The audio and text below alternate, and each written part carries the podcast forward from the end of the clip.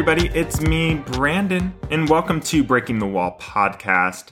We are in April, well into audition season, and what I want to talk about today is certain positions that you might be seeing popping up on job postings or audition postings. And these are apprenticeships, internships, and work study positions.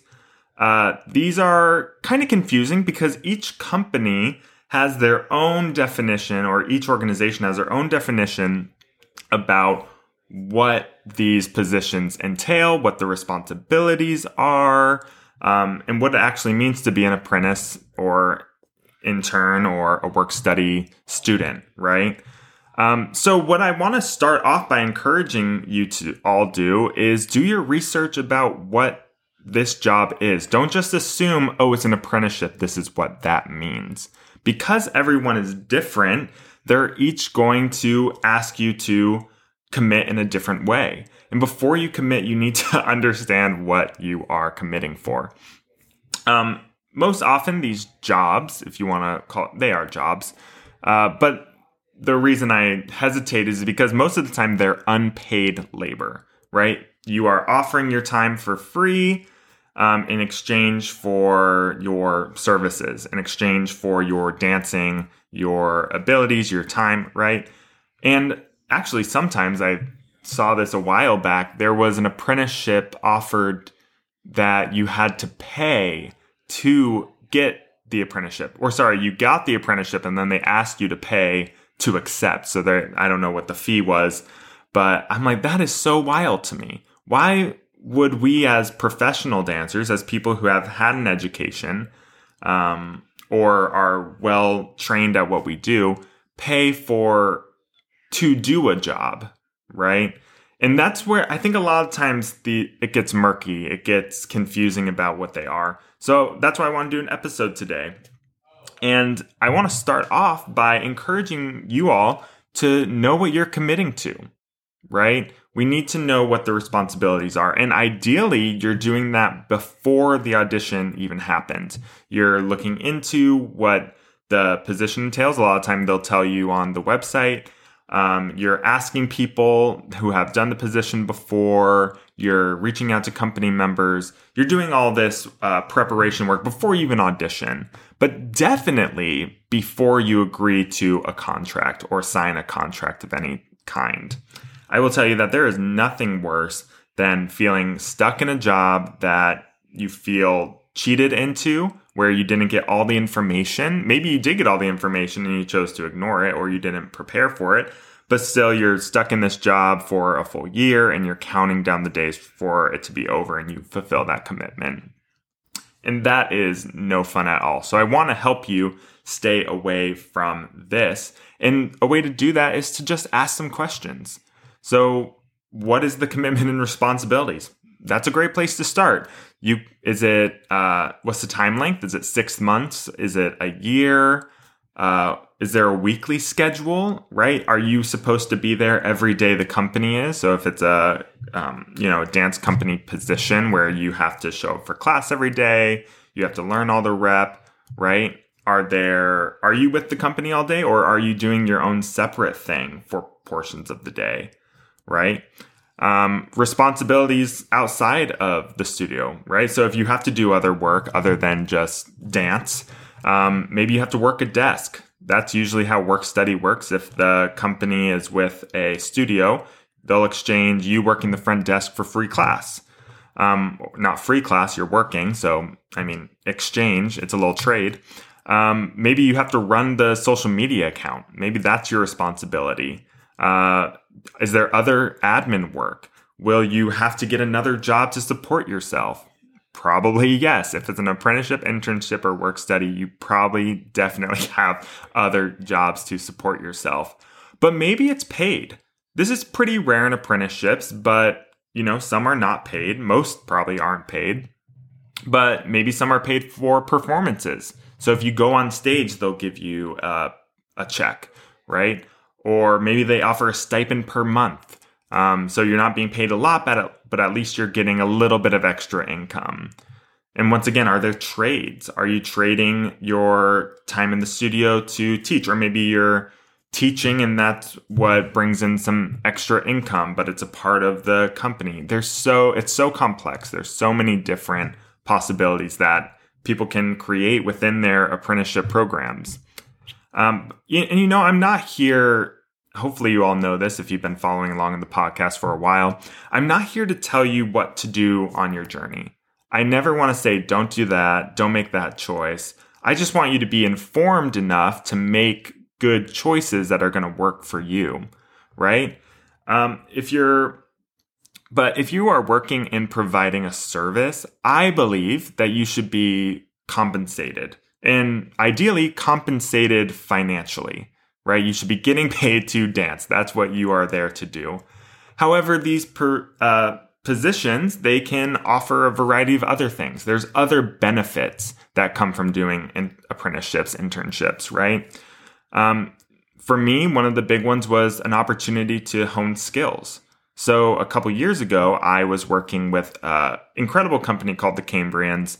Um, they're Chicago based, and I was hired as an apprentice, and I was paid. It was a short contract, so it was a small stipend, but at least I was compensated in some way for my time, right? So I wasn't just like constantly searching for cash to survive. But I got to hone the skills of being a understudy and a swing, which have paid off immensely in my own career. So I got to work with um, Chicago dancers I really admired and um, really looked up to. Got to work with choreographers that I really liked and was interested in working with in the future. Um, but learning how to be a swing, learning how to pick up choreography quicker because you had to, uh, it's I mean, I'll do a whole other episode on being a swing and the value of that.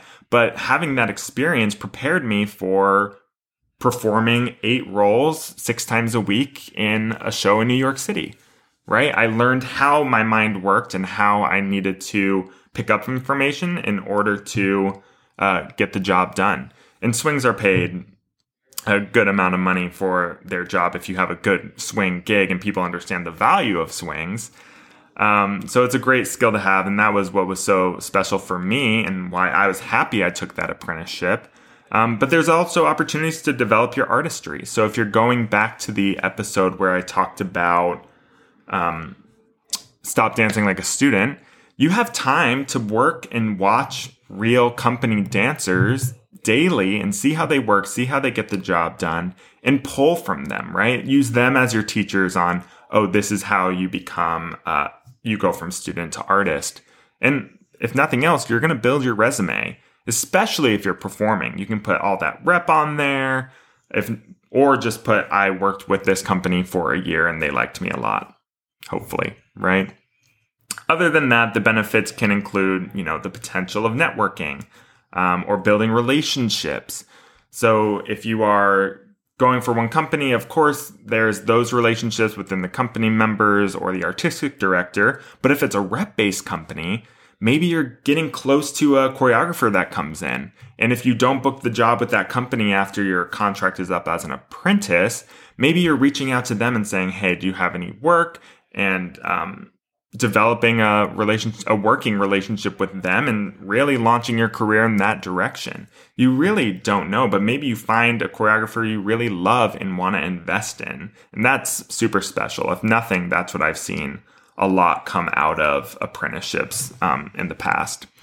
If you get anything from this episode, I want you to understand that there is a slim possibility of this apprenticeship or this internship actually leading to a job with that company. Right? I would encourage you not to accept a internship or apprenticeship in the hopes of that leading to a position in the company.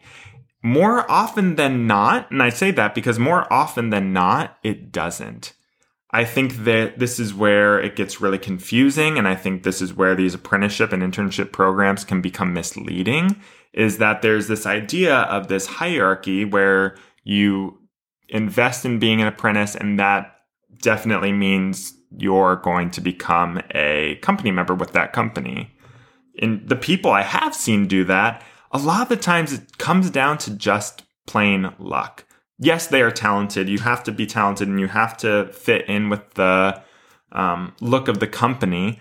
But if it's there's no spots available, if no one's leaving mid-season or no one is uh, getting ready to leave, so a company member says, "This is my last year," and the company director, rehearsal director, can start getting you ready to fill that space. They're you're probably not gonna they're probably not gonna create a position for you right they're not gonna just find a, a good paycheck out of thin air um, and like I said, the times I have seen it happen, people are leaving mid-season and they happen to know that specific role and all the stars just happen to align. So that can happen. I don't want to say it doesn't, but more often than not, it's about timing. It's about being in the right place at the right time. Um, and people leaving apprenticeships without a job in that company and they go on to do other things, which is fine. But I don't want you to be resentful when your year ends and there's no positions available and you feel misled or lied to. Cuz I mean, on from the company side there's nothing they can do. No one's left. Everyone they like everyone they have working for them. What are they supposed to do, right?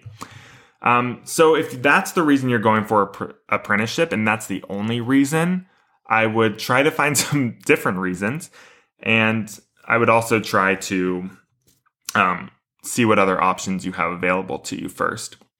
Uh, so as we go, uh, continue to go further into audition season, keep looking out for those options and keep asking good questions. Reach out to people who have had the job before and ask them specifically about the responsibilities they had in that similar position, right? You can ask them what they thought, how it was for them, but like we just said, some people can be resentful, or if something doesn't go their way, or they don't get along with um, people in the company or the director, they'll have their own biases, right? And I'm definitely here for you to have your own experience, have your own journey with the company. So ask what the responsibilities are, and then you'll have enough information to make a informed decision moving forward.